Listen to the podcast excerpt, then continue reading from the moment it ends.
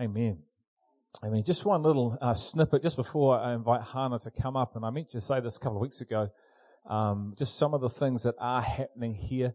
Um, I talked about us giving away ten thousand dollars into the community, and we've been doing that, and that's awesome. And we've been receiving some emails back just saying thank you for the, the people that we have reached.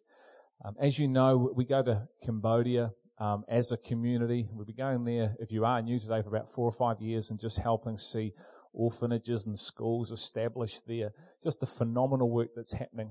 And um, we received just recently 18,000 more dollars just to see that work established. So a businessman uh, who I know uh, gave a, a, large sum of money to build a new orphanage, and just in the last two three weeks, he's given sort of eighteen twenty thousand dollars just to see things like school books and uniforms, everything that that orphanage needs to function.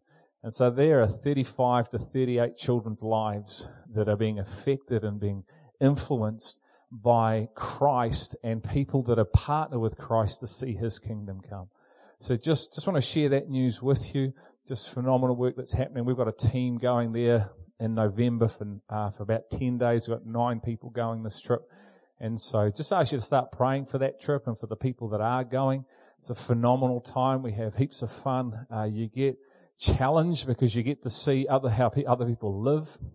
You get to see people living underneath the stars, and it makes you realize how fortunate it is to maybe just have a shack, and then we have houses. Uh, you get to see people that haven't eaten for uh, a week, maybe two weeks, and so we're just so privileged to live in a, in a blessed nation. Um, called New Zealand. And so if you want to pray for us and pray for the people going, that God will just continue to do that work and that the needs that they have there uh, and that we have here would just be continually met through God's people. So that's awesome. Well, Hana, let's welcome Hana as she comes and shares with us this morning.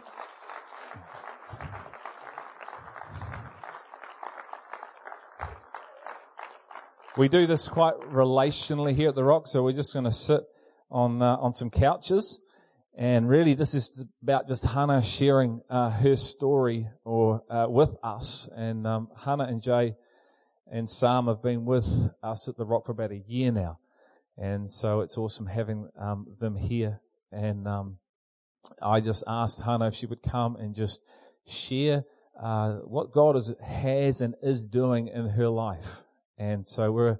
Um, I asked us just to, to, to listen this morning about the transformation that Jesus Christ, He's a living person, He's alive like He was 2,000 years ago. And when we seek Him out and we will uh, give Him our lives and trust Him with our lives, uh, He can take um, us and literally transform us through His power and bring joy and peace and life and uh, and meaning and purpose, not only now but for eternity.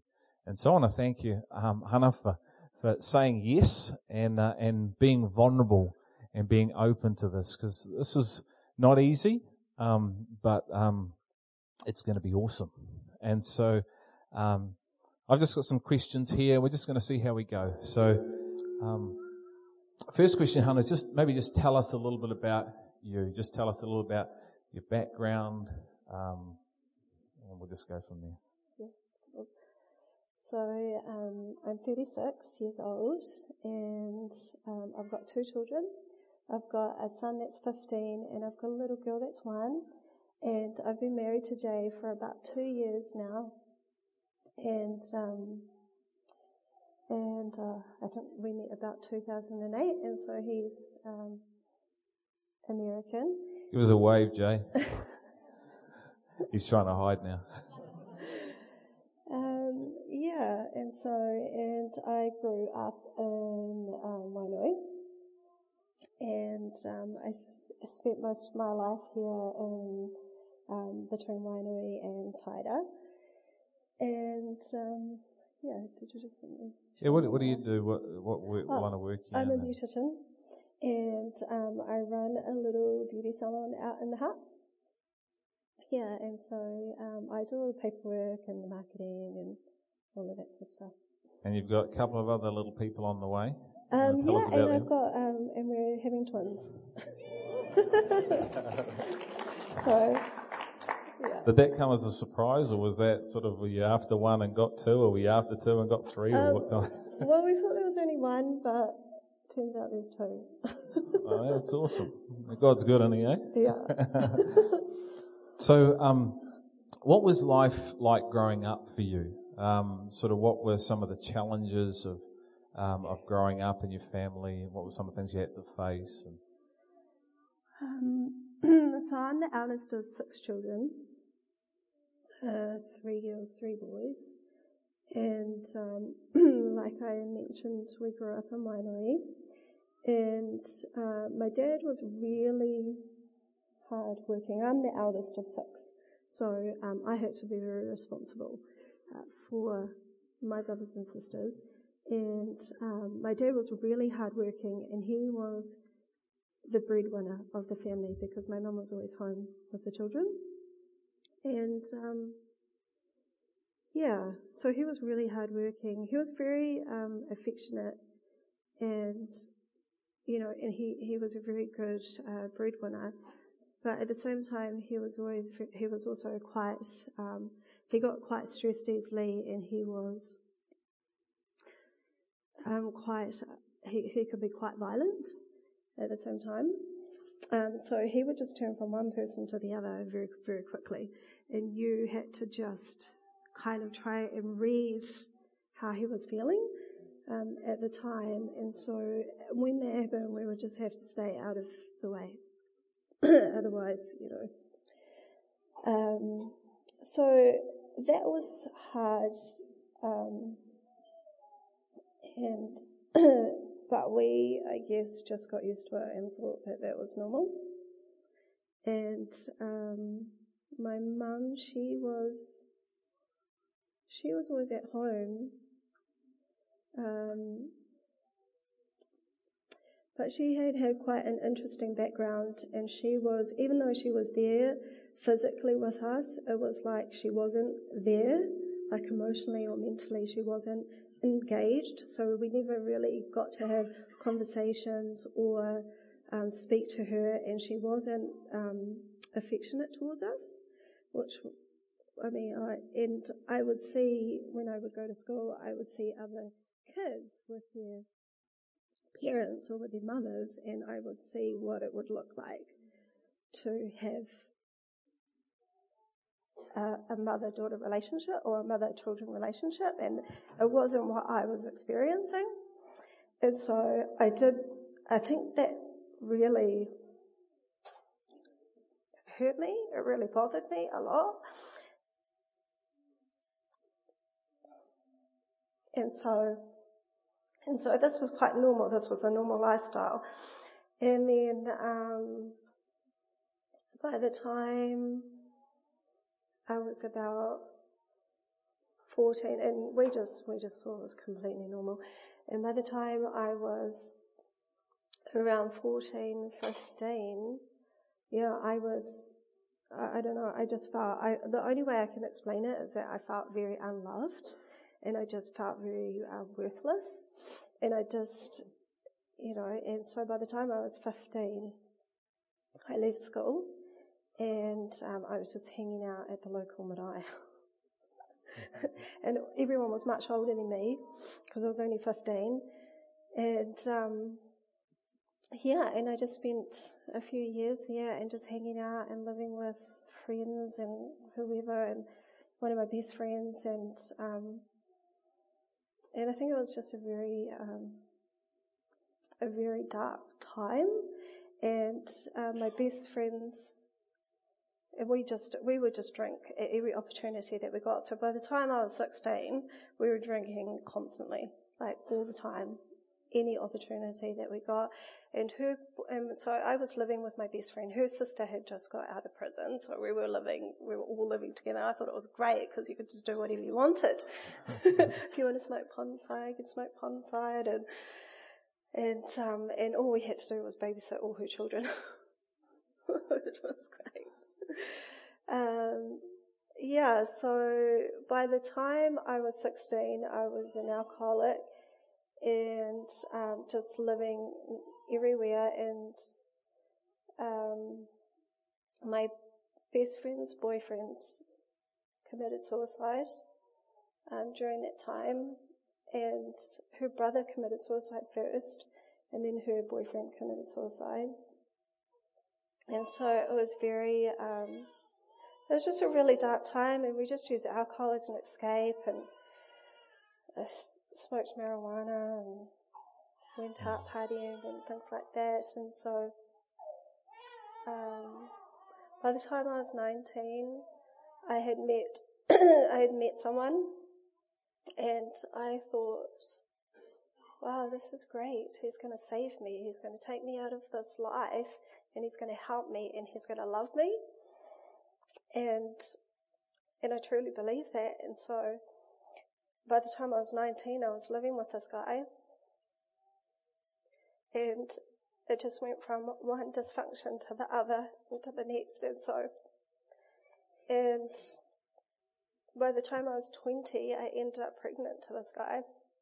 And um, he was a drug addict. And was just a horrible relationship. It was just very abusive and very volatile. And then, um, and all sorts of, I mean, we had the police raid our house. Mm. It just crazy. It was just crazy. And people, all sorts of people would come over and buy drugs. And I, some, oh, actually, a lot of them I ended up getting to know, but I kind of it was really weird. I don't know. I can't explain it, but he got addicted to methamphetamine and so the abuse just got worse. And it just went from one thing to the other and just, and I think once he got addicted to methamphetamine, I really started to feel quite, um, like I was in danger. And it was really, um, yeah, and so I think it was a really hard time as all this is, is going on, um, did you have any reality that there was a God? Like, was in your in your childhood, was there any sort of talk about God? And in all through those years, was there anything that was a a reality to you? Um, now and then, like I was, I mean, I would hear, I would hear about God, like you know, in my childhood, but there was no real reflection of a life that I aspired to. Like I, yeah, I didn't really know anyone that was living this life. Like I didn't know anyone.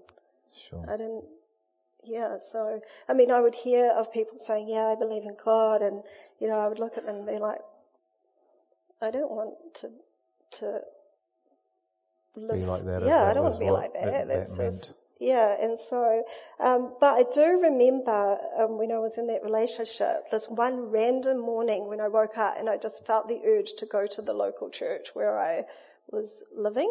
Mm. And um, so I did. I got up and I got the baby up at the time. And um, I went down to this local church and just sat there and no, no one spoke to me. and I didn't know anything about Christianity. I didn't know anything about God. Like I, I didn't know anything, and I just sat there at the back with my baby, and mm. no one talked to me, and I just left. And that was the only time I ever remember.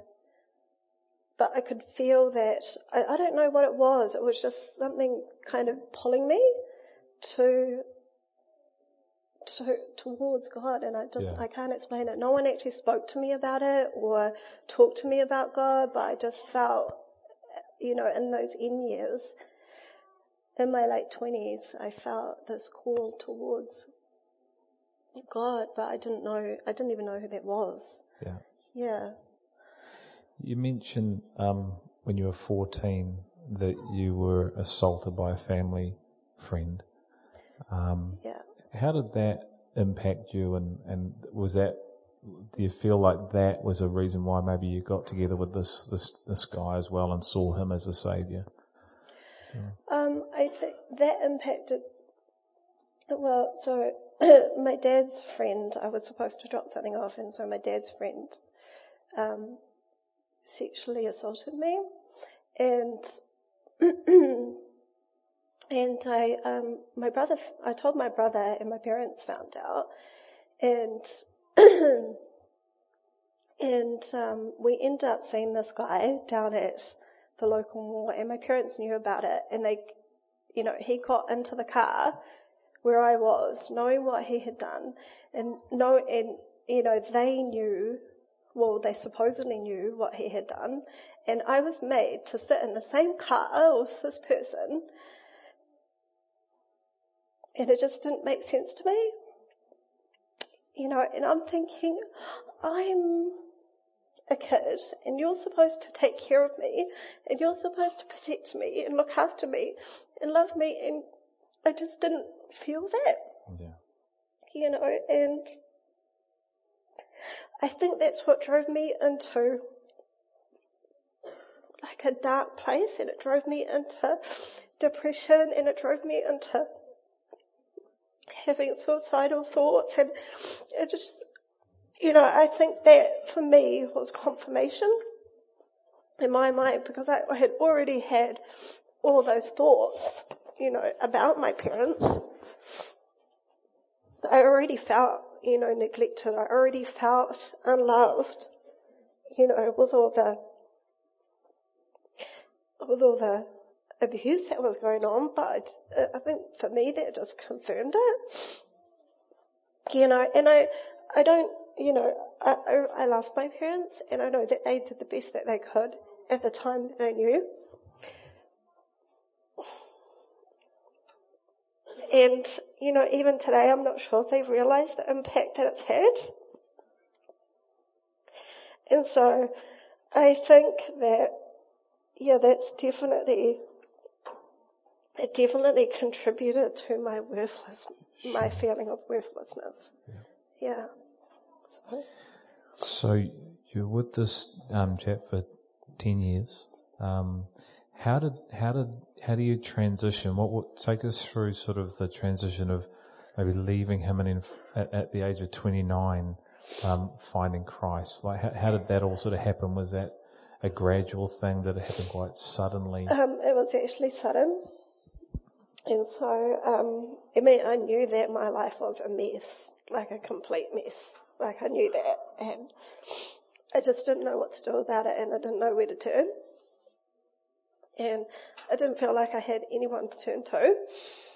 And um, then we had a friend that invited us to church, and my sister started going along, and I mean, I wasn't interested in going at all. Your last experience wasn't that great. No, I just, yeah, I just thought this is crazy, but I'll just go for entertainment.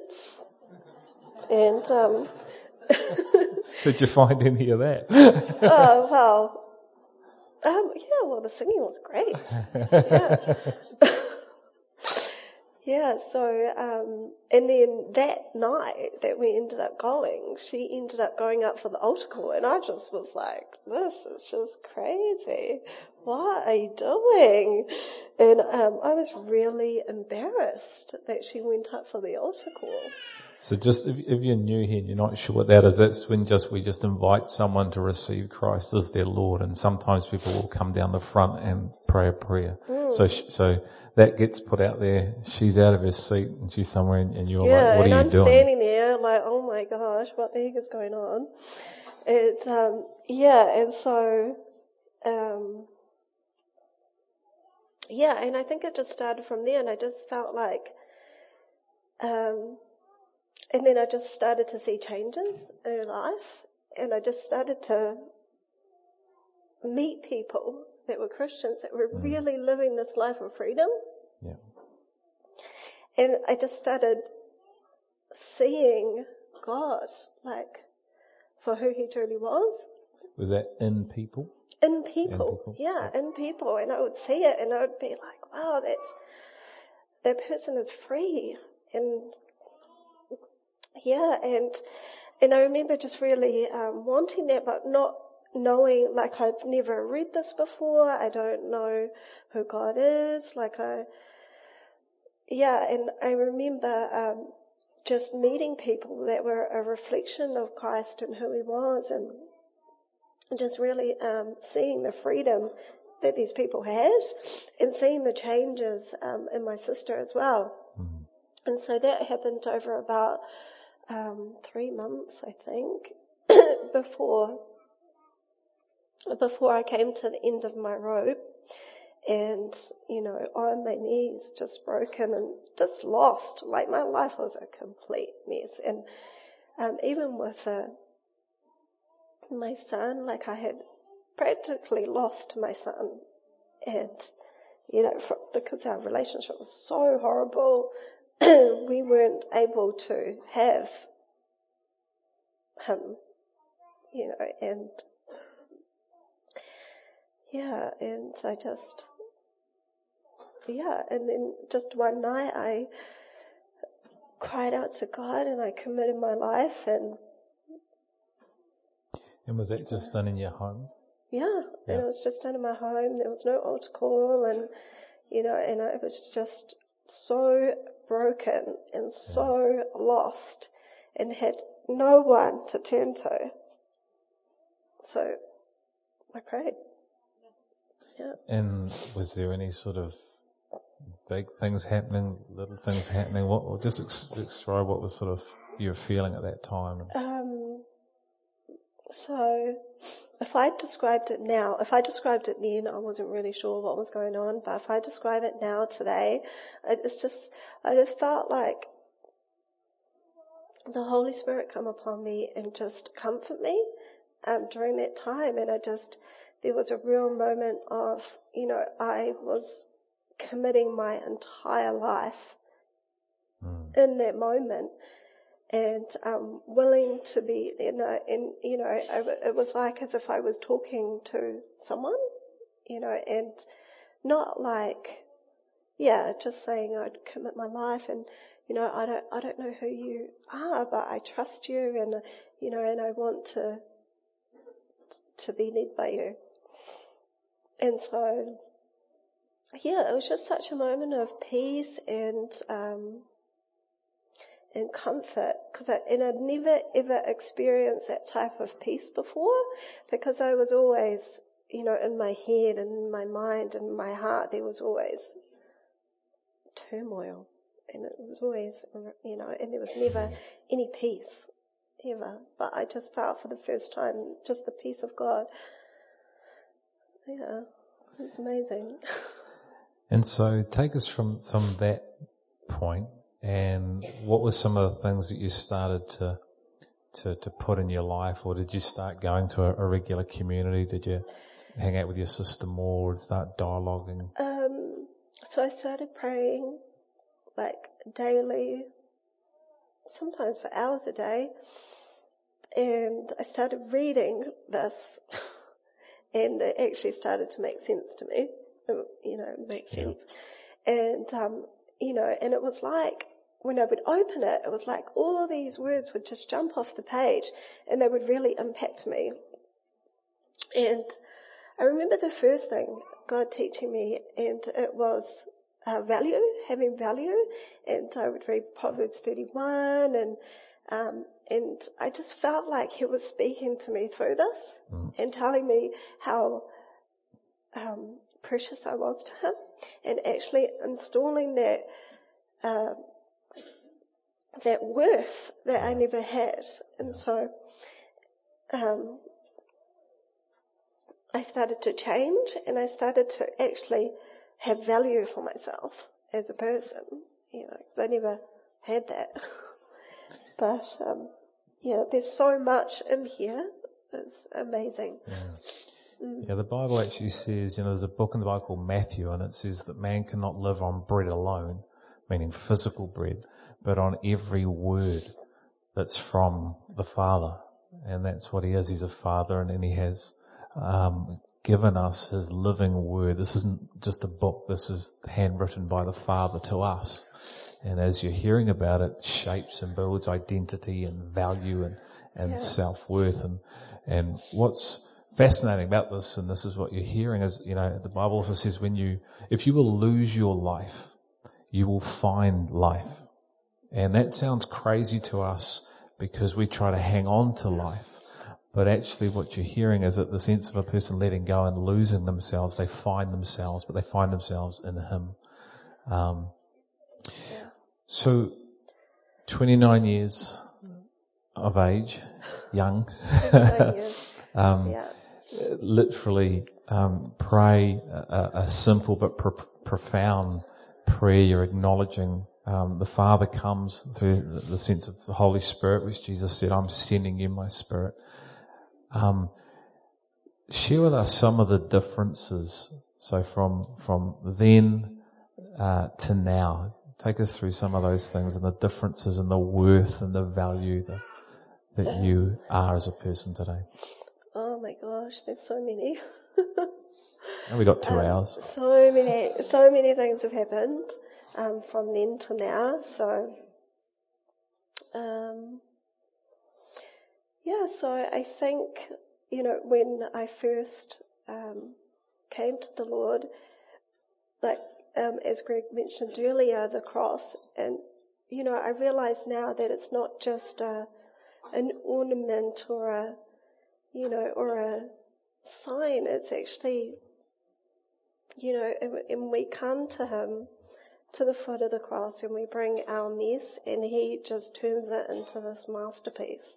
And I just really feel like that's what's happened to me. I, I've come to him after 29 years with all this rubbish and he's just transforming it into this amazing masterpiece. And just over the years, you know, the healing that I've experienced and the change that I've experienced, like I can't even compare and uh, tell you what I used to be like. Mm. That word change us, so often we try and change ourselves. You know, we, we get taught that you can do anything, you can change it. If you just have a strong enough willpower, you can change you. Have you found that it's, as you've just submitted, Yeah. He's done the changing? yeah, I think um, for me, when um, it's been, it's a, uh, you know, and I believe that salvation is a lifelong commitment, and it's a it's a process, and um, and the more God shows you things about yourself that is that is not His way, um, and He calls us into repentance, and as we obey, we can be transformed in that area. And so, um, and there's a lot of that that's happened for me. So when he calls me into something and he shows me something, you know, about myself that is not his way, um, I have the choice. I can either walk away and say, I can choose self or I can choose his way. And if I choose his way, I have to come to him and repent and just obey the call. And when I've done that, I've found freedom. Yeah. And that's one of the things you mention here that you've been set free through the power of forgiveness and your ability to love. Yeah, I think, um, you know, growing up, there's been a, I, I carried a lot of unforgiveness, a lot of resentment, a lot of um, bitterness, and towards a lot of people.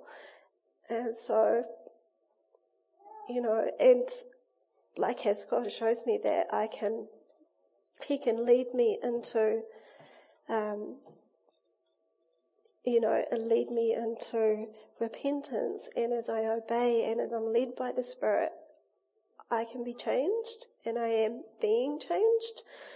And so, um, and then as I read this and as I submit and as I bring my thoughts down into captivity and into the obedience of Christ, I will, I am being transformed. Mm. Hmm. And what's what's your relationship like today with your mum and dad? Yeah, it's really good. Yeah, I think it's really good. Um, a lot of things are never talked about, and um, so yeah, they don't like to talk about a lot of stuff. But I think it's quite good, and um, I've been able to to give that to God and allow God to judge um, the circumstances and the situations that have happened over the years, and that's able. I've been able to. Um, be set free from that and just allow God to do the work. Yeah. So, That's Yeah. awesome. Um, you know, not only does, does Christ help us, um, internally with, with struggles and, and issues and, and, um, heal, um, that side of us, he also heals and can heal physical things. Um, and just three weeks ago you shared a, a phenomenal testimony of just even what's happening at the moment with the twins. Um, I just wonder whether you'd share with us again, uh, just that side of it as well, because that truly is a is another um, testimony to the love of Christ and the power of yeah. God. yeah, it's amazing. Um, yeah, so I think it was a few weeks ago. Well, my husband's out there.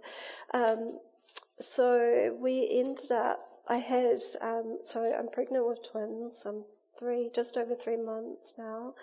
And, um, we ended up at the A&E on a Thursday night and, um, the doctor told us that he thought that one of the bags around, because they're fraternal twins, so they're not in the same bag, they're in separate bags, and he thought that one of the bags had ruptured and that um, I was going to um, miscarry or the babies and this baby would, one of the babies would die and there was a bleed on the outside and some of the placenta had come away and they don't know what had caused it, but they said if this baby dies then the other baby will probably die as well. And um, he was quite sure at the A&E and so, and I wasn't in any pain and they didn't want to call the surgeons to come and extract the baby. They wanted to allow the process to happen. So they told us to go home and to come back the next day for the scan and to take the baby away because they thought Yeah. that the baby had died. And um, so I was pretty upset. and um, and um, Jay was really comforting, and he was saying, "No, we've got to remember that God is in control." And that um, so we just we prayed and we prayed together, and we asked, we just um, we just thank God for everything that He was doing for us, and we place the babies in His hands. And we just, you know, and we acknowledged His sovereignty and His power, and that He, we know that He gives life and He also takes it away. And whatever He chooses, um, that His will be done. And, um, but we hoped and prayed that, he, that He would want to heal Sure. the baby. Um, so we did that and um, we went home and then we went back to the hospital the next day and they did a scan before, I think they call it a D&C or whatever it is.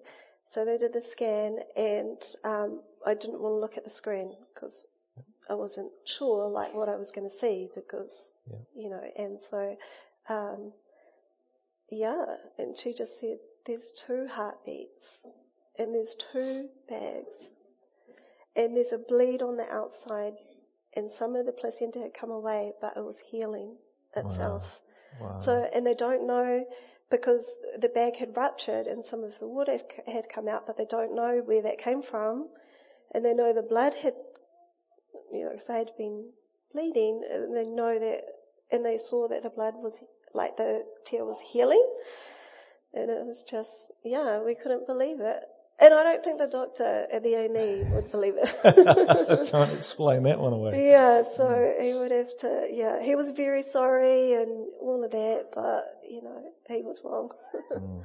yeah. And that's just one story. There are, there's multiple stories in this community over the years of just God's supernatural, as I said, not only emotional healing, but physical healing. Mm. Cancers, uh, Yeah. tumors, broken bones, backs being aligned and all those things. It's just His goodness towards us, isn't it? Yeah, it's amazing. Yeah. What's that done for your faith? Um, uh, uh, wow.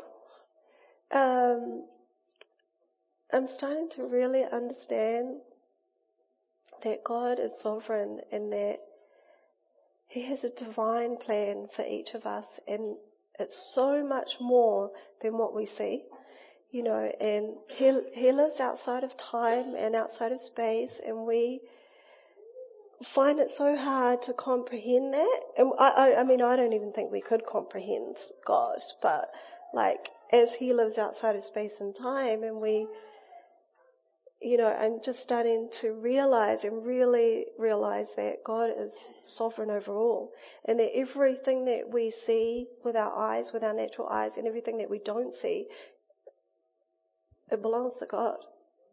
Yeah. Yeah, and I'm starting to actually get that. mm.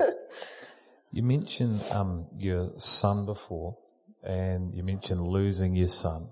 Um, mm. That um, you now have your son back. Yes. Which is just yeah. awesome, eh? Oh, it's amazing. Um, so, yeah. so how's he doing now? How old's oh, your son um, now? He's 15, he's turning 16. Right. Yeah, and, um, oh, and so I, a couple of years ago, Jay and I got married. And, um, and since we've been married, he has been living with us and it's just been amazing. It's like we're this, we're a family. Yeah. And, um, yeah, I've never, and it's healthy and normal and. That's awesome. Yeah, and it's just, I feel like God has just done so much for me and He's just been so kind to me and given me so much that I just sometimes don't feel like I deserve that, but mm. obviously He thinks I deserve it, so, and He, He thinks I'm, well, the Bible tells me that he thinks I'm precious. So absolutely, you know, and so he just continues to open his hand to me and give to me, and yeah, it's overwhelming sometimes. Yeah. So not only um, has Christ uh, restored you, He has restored your uh, relationship with your parents. He's restoring your uh, relationship with your son. He has uh, found you a fine American man. yeah. Um, he'd been married for two years, um, which is just phenomenal. And he's also just in the last three weeks just healed and continues to just bring forth life from you. Um, and I just feel to share this for everyone. And this this is Psalm 40, and it says this: I waited patiently for the Lord, and He inclined to me and heard my cry. He brought me up out of the pit of destruction, out of the miry clay. And he set my feet upon a rock, making my footsteps firm. He put a new song in my mouth, a song of praise to our God. Many will see and fear and will trust in the Lord. How blessed is the man, woman, who has made the Lord his trust. And uh, to me, that's you.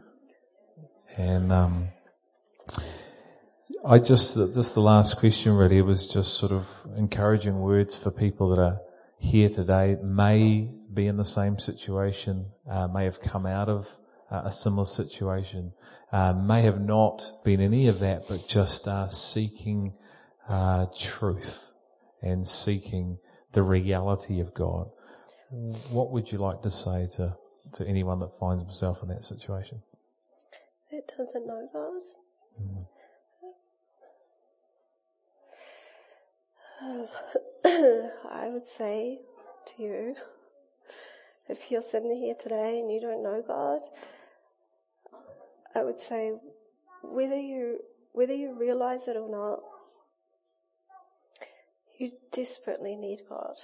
And every time you wake up in the morning and every breath that you take, it's given to you by God and every perfect thing and every good thing that you have, it's actually given to you by God, whether you realize it or not. And I don't know if you understand your desperate need, but there's going to come a day where you will.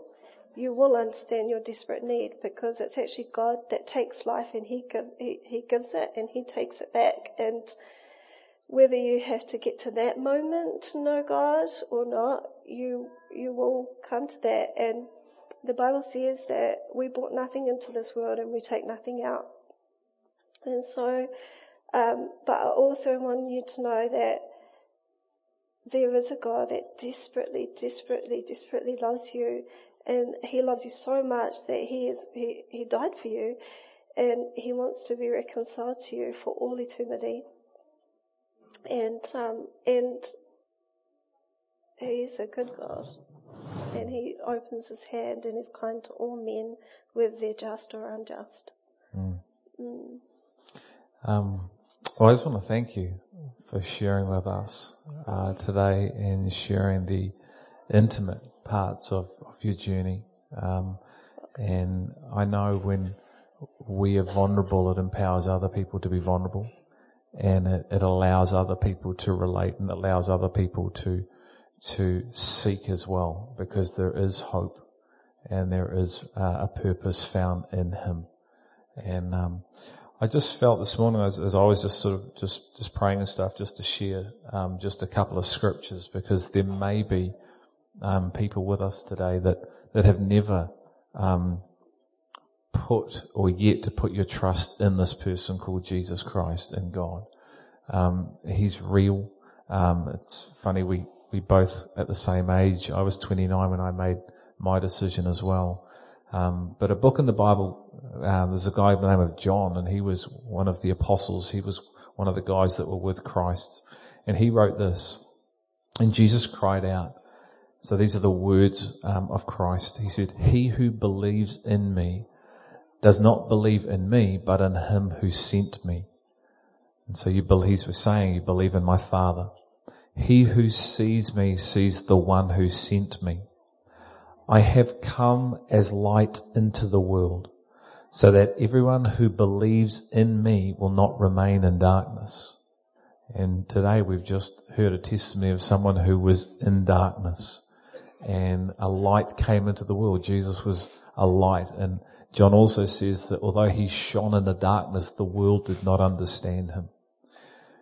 If anyone hears my sayings and does not keep them, I do not judge him, for I did not come to judge the world, but to save the world. So Jesus came to save the world, and the world is people. It's you and I.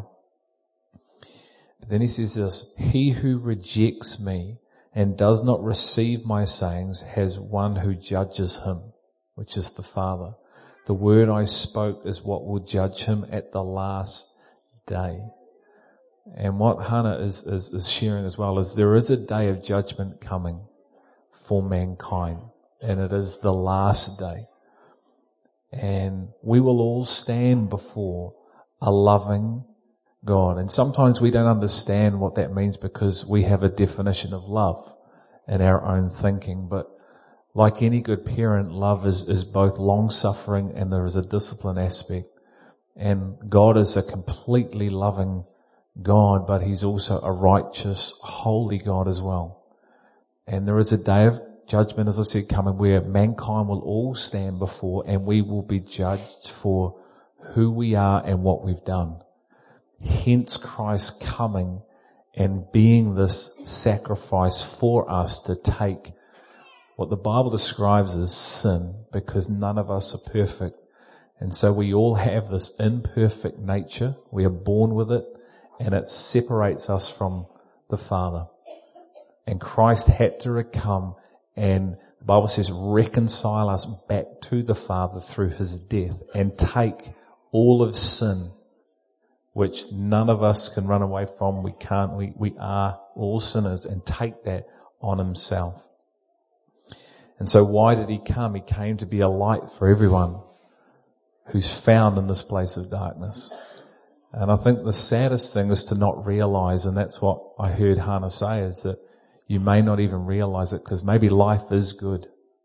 Maybe you haven't been brought to the end of yourself yet. Maybe you have and maybe you've somehow in your own willpower managed to put some things in place because our willpower is very, very strong.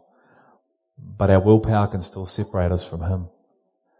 And He came to set us all free um, not to judge the world. And listen to what Romans 3.23 says, for all have sinned.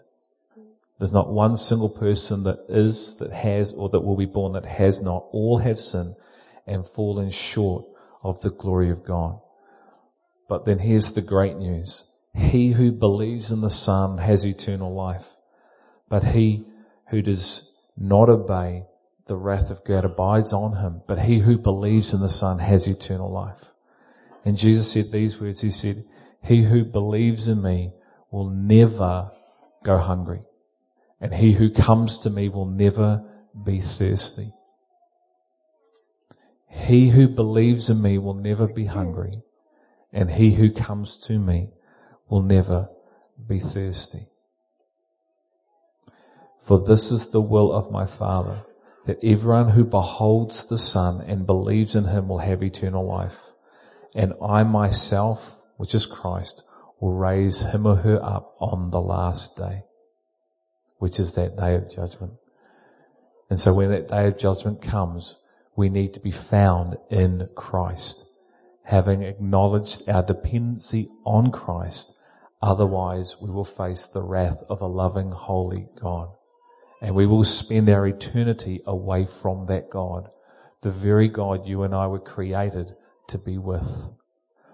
And we do this a lot here. We just want to give every single person an opportunity to today acknowledge Him as Hana acknowledged Him, as I acknowledged Him, and as many other people here could tell you the day that they acknowledged Him and invited Him into their world and said, Lord, help. I've come to the end of myself.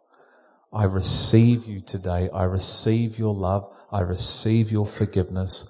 I ask you to cleanse me of this imperfect nature that causes me to sin and come into my life and help me and empower me walk this life out. And the Bible says if we will do that, and it's my experience, it's not just words on a page, it's what you've heard today, it's Hana's experience, it's my experience, that he does and he will.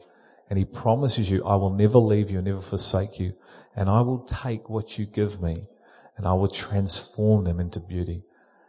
And he says this, he says, I've come to bring life and life of abundance. Life now and abundance now and in the future. Because eternity is a long, long time. And not about you, but I want to spend my entire eternity with the Father who created me to be with Him. Is there anyone here that says, Greg, that's me, you're speaking to me today? Is there anyone amongst us that just says, I'm ready to make a decision? If there is, can you just give me a quick wave just so I can see? It's more just so we know because it's just a, a very profound but simple prayer we pray to receive Him. The Bible says today is the day of salvation. Not tomorrow, not next week. I don't know about you, but I'm great at putting off things. Oh, I'll do it tomorrow. I'll do it tonight. But today is the day of salvation. Is there anybody with us today that says, I'm ready to make that commitment?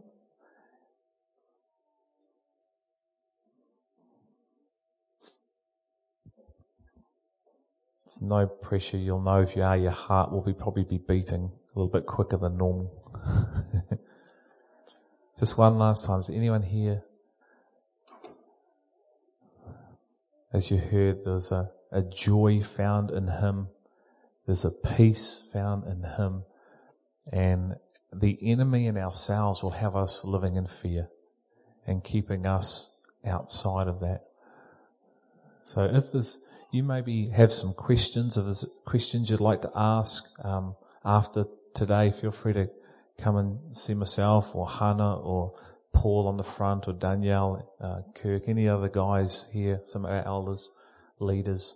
Um, you may have some questions. You can email them uh, to greg at therock.co.nz um, or just leave them with the guys out there and we can um, answer those questions. Um, this whole thing is a journey and it's a journey of life. And once again, Hana, I just want to thank you, and uh, I just want to pray for you before we get the guys back on stage, just to finish with one song, and then um, we'll go have some coffee. So, Father, I want to thank you for Hana. I want to thank you for Jay. I want to thank you for your transformational power. Uh, Lord, I want to thank you for her, her story today and her boldness and courage to share it with us today. Um, family and, and friends and maybe some people that she doesn't even know here today. And so Father, I just pray for everyone that is here and everyone that hears uh, her story, Father. And I pray, Lord, that, that we would be found in you and that we would commit our lives to you um, because life is found in you, Father. Meaning, purpose, life and life abundance is found in you. And so I just pray for Jay and Hana as they, as they walk this walk out, as uh, the, these two beautiful children that are inside of them. I just pray for your ongoing protection and the, the life uh, to be birthed out of her, Father. And I thank you that you give life. Uh, we pray for Hana, his son. We thank you for the reconciliation between her and her son. And I thank you that nothing is impossible for you. Nothing is impossible. And so, Lord, we just thank you for your goodness towards.